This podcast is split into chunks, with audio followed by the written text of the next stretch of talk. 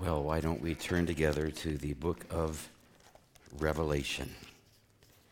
Revelation chapter 21.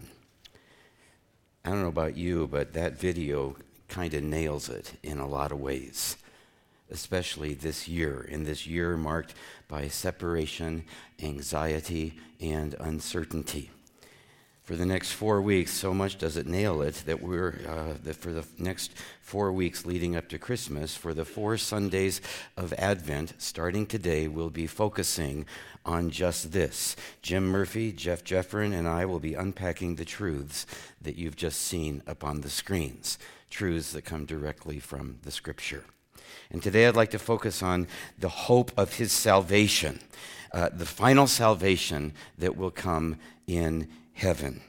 Uh, last week we saw that this is what got a good part of what got the pilgrims through the crises of their day, just like it can get us through the crises of our day. This week we'll see that the hope of heaven is the reason for the season. The ultimate reason. So, what better way to launch the season on this first Sunday of Ad- Advent? Because he was born in a manger so we could be with him forever and ever. That's why it's in so many of our Christmas carols. And it's always in the last verse of the Christmas carols because it's the goal of it all. You see it in Away in a Manger, for instance, in the last verse Be near me, Lord Jesus. I ask thee to stay close by me forever. And love me, I pray. Bless all the dear children in thy tender care and fit us for what? Heaven, to live with thee there. You'll find heaven in the last verse of hymn after hymn after hymn, carol after carol. It's in Come Thou Long Expected Jesus. It's in Good Christian Men Rejoice. It's in It Came Upon a Midnight Clear. Angels from the Realm of Glory, once in royal David City. Uh, as with gladness, men of old. Then you'll find the hope of heaven in the last verse again of Thou dost leave thy throne. When the heavens shall ring and the angels sing at thy coming to victory, let thy voice call me home, saying, Yet there is room, there is room at my side for thee. My heart shall rejoice, Lord Jesus, when thou comest and callest for me. It's because of the hope of heaven that this Sunday, as you'll see, is going to be the joy Sunday of the Advent candle. And we'll end the service by rejoicing in this hope. And it's not just in our Christmas carols, it's all through the scripture. In fact, did you know that for every one verse on the first coming, there are eight verses on the second coming? In other words, for every one verse, you might say, on the Christmas season, there are eight verses on the reason for the season. And for every one verse, by the way, on the atonement, there are two verses on the second coming because he was born not just to die, but to die so that we could live with him forever.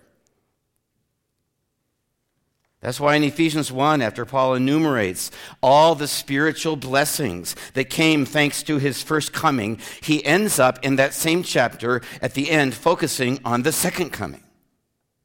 Paul's first prayer in Ephesians is that we would understand what is the, the, the wonderful future he has promised to those who he has called. That is, what is the hope of his calling. Ephesians 1:18. And what a rich and glorious inheritance he has in store for his people. According to Hebrews 11, is how the heroes of the faith made it through by confessing that they were strangers and exiles on the earth who desire a better country that is a heavenly one. Therefore, God is not ashamed to call them their God, for he has prepared a what? City for them. Yeah. Which, as we saw last week, is exactly what got the pilgrims through the crises of their day. If they looked behind them, there was a mighty ocean which they had passed, and ahead of them, what could they see but a hideous and desolate wilderness? They had left that goodly and pleasant Dutch city of Leyden, which had been their resting place for above 11 years. And how did they do, do all that? But they knew that they were pilgrims and strangers here below, and looked not much at these things, but lifted up their eyes to heaven their dearest country, where God hath prepared for them, and here it is again, a city.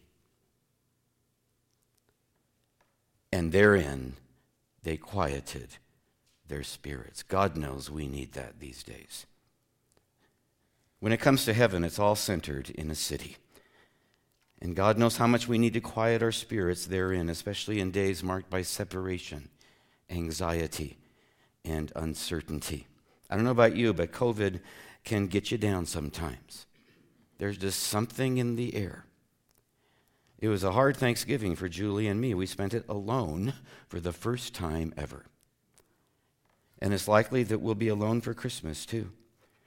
Not everyone does this, and we don't judge anyone here, but at, least we're in good company because that's what the Murphys are doing too.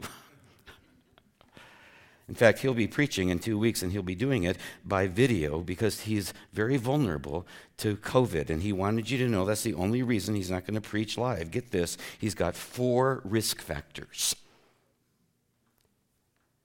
And so he can't take the chance of being around people who aren't wearing masks.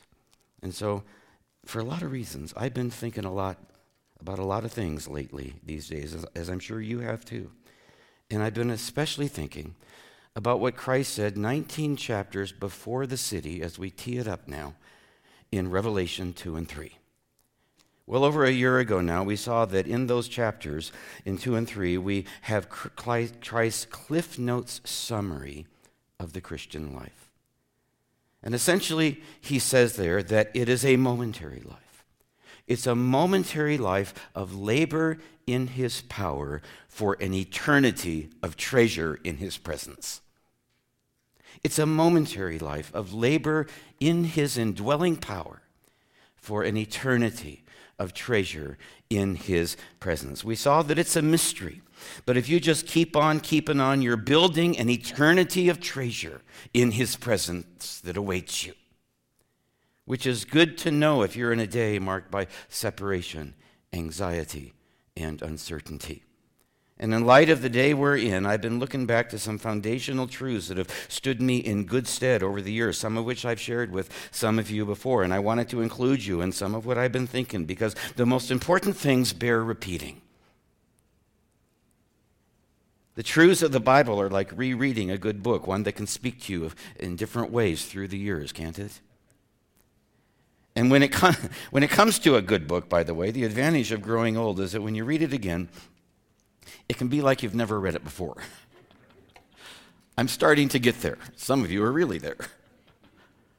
So, for many reasons, I've been coming back here these days to the crowning chapters of Scripture and rereading them. Because when it comes to our treasure in heaven, here in Revelation 21 and 22, we have literally the mother lode. The city that the pilgrims saw, the, pil- the city that, that, that moved the heroes of the faith in Hebrews 11, the city wherein they quieted their spirits. For I saw, said John, a new heaven and a new earth. For the first heaven and the first earth passed away, and there is no longer any sea. And I saw the holy city, New Jerusalem coming down out of heaven from God, made ready as a bride adorned for her husband. Lord willing, we're going to see today, we'll see that someday we'll be at a loss for words, which will be, you know, for some people will be a true miracle. Some people we know. The sight of it will take our breath away, and we're going to be thinking, so that's what we made possible. John picks up his description again in verse 12. And it had a great and high wall with 12 gates, and at the gates 12 angels, and names were written on them, which are the names of the 12 tribes of the sons of Israel. There were three gates on the east, and three gates on the north, and three gates on the south, and three gates on the west. And on the wall of the city there were 12 foundation stones, and on them were 12 names of the 12 apostles of the Lamb. We've got to summarize here because there's not time to unpack every verse, but all that means this. It's the most important thing about these verses that the New Jerusalem, and there are a lot of ways of getting at this. Today I'd like to use this way. The New Jerusalem will be uh, historically rooted. historically rooted. That is, it'll be the fruit of what certain people did thousands of years before.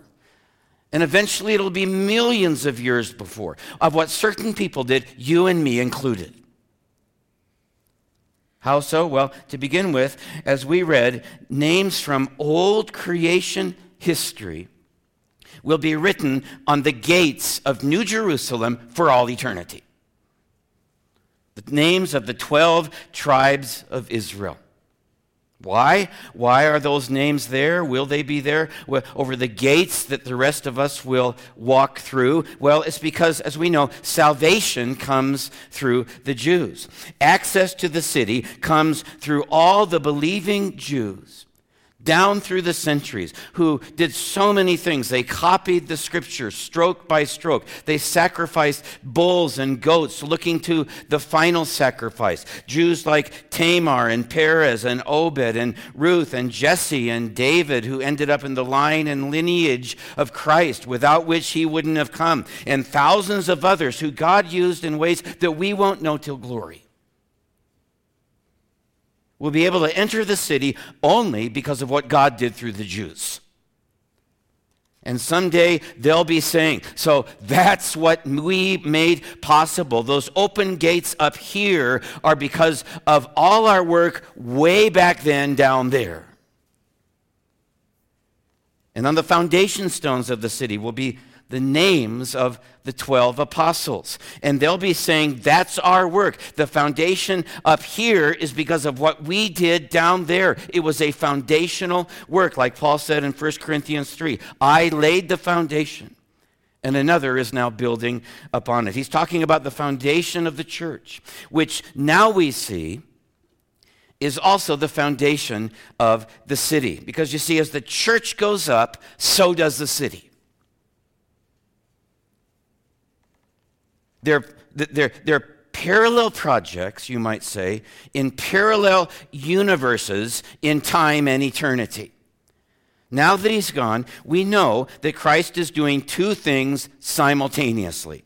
He's already told us. He's building a church and he's preparing a what? A place. And the two are connected. It's like one of those drafting tools. My, my dad started out as an engineer before he became a missionary, and I learned about it 40, 50 years ago from him. They used to call it, some of you might remember this, a pantograph. A pantograph is where wherever you drew with one pen, whatever you drew was like mechanically linked through fulcrums and different things to another pen on another table that would draw the same picture except far larger to a different magnification which is exactly what's going on between these two projects that he's working on. That's why the writer of the Hebrews said that in coming to the church, we're actually coming to the city. He said, We have come to the city of the living God, Hebrews 13 22, the heavenly Jerusalem, to the general assembly and the church. Two sides of the same coin, one and the same, each being in a different dimension. I wish there were time, time to unpack this from the rest of Scripture, but it means that our work down here is making it possible too. As His will is done on earth through us, His will is done in heaven. Because we're in a partnership with Him in more ways than we know. It's like one man wrote My vocation is as hammer, level, and uh, all, AWL. Because while we work, invisible walls and gateways are rising. While we push paper or dig ditches, He builds His kingdom with our sweat. In that kingdom, there are no false starts, no futility. What looks like failure here will be treasure in heaven. Every uh, kingdom work, whether publicly performed or privately endeavored, stores up treasure. Every honest intention, every stumbling word of witness, every resistance to temptation, every motion of repentance, every gesture of concern, every routine engagement, every motion of worship, every struggle toward obedience, every mumbled prayer, every act of perseverance in a year marked by separation, anxiety, and uncertainty. Everything, literally which flows out of our faith relationship with the ever living one, will find its place in the ever living heavenly order, which will dawn with the sunrise of New Jerusalem. And it will be worth it all. Long ago, J.R.R. Tolkien wrote The Lord of the Rings, and he also wrote a short story called Leaf by Niggle that some of you may remember. It's about a man who was an artist, and his call in life was to plant intricate designs and pictures on the leaves of trees. They, they'd all wither and die and fall, and so what's the use? But God called him to do it, and just as He calls us to do things that don't make sense and to go through a lot of things that don't make sense, even over Thanksgiving. And on top of that, He called him to do it in the middle of nowhere where no one could see but it was the call of God, and so he obeyed. And he did it with all his heart as best he could, as unto the Lord. And each leaf, and many of them were, were like these little masterpieces. And to him, it often felt like the most unnecessary and unnoticed work you could ever do. But when he got to heaven, one of the most beautiful species of trees up there was one that was full of his leaves that never withered. And everyone noticed for all eternity. And all that he developed as a person through his obedience and his perseverance and through his blood, sweat, and tears, he took with him.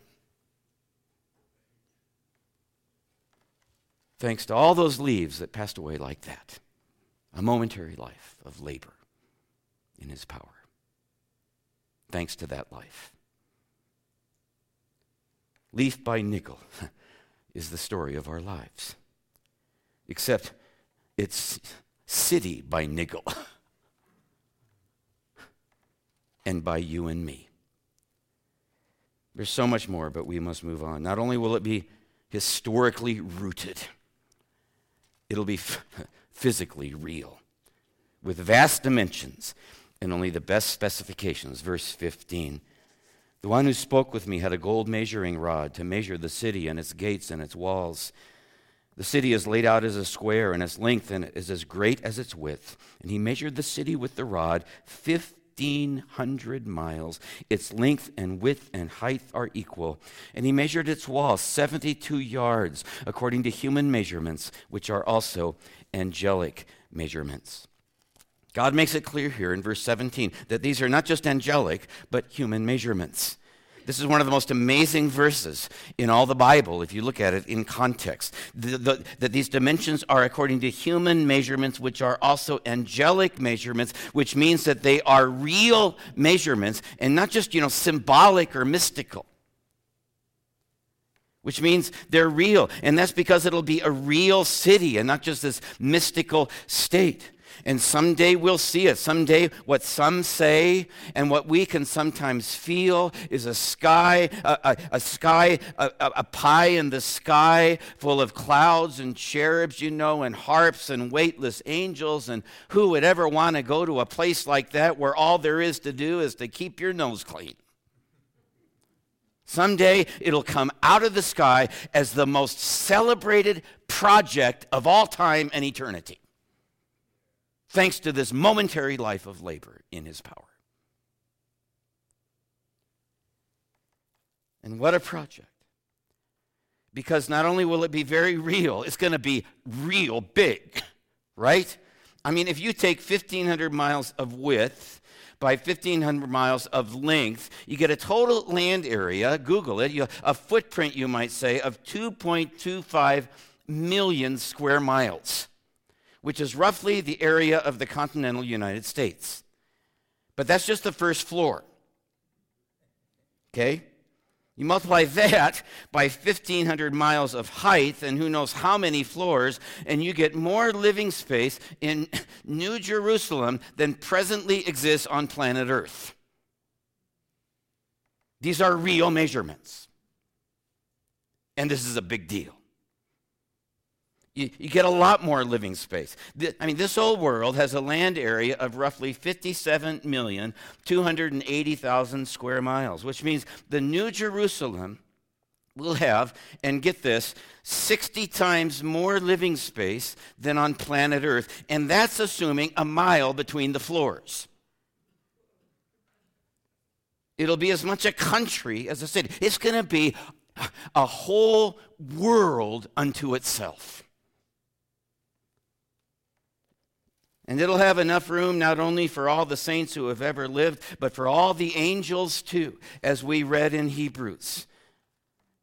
And we'll know it'll be a garden city. It's going to be the consummation of the Garden of Eden. So there will be more than enough room for you know dedicated greenways and national parks and regions the size of countries for outdoor activities and pristine wilderness sanctuaries with mountains to climb and rivers to ford and maybe lakes to fish and who knows what else now i don't i don't care about the lakes to fish part I hate fishing, but I've got to admit it. But, but it also says there's going to be a book there.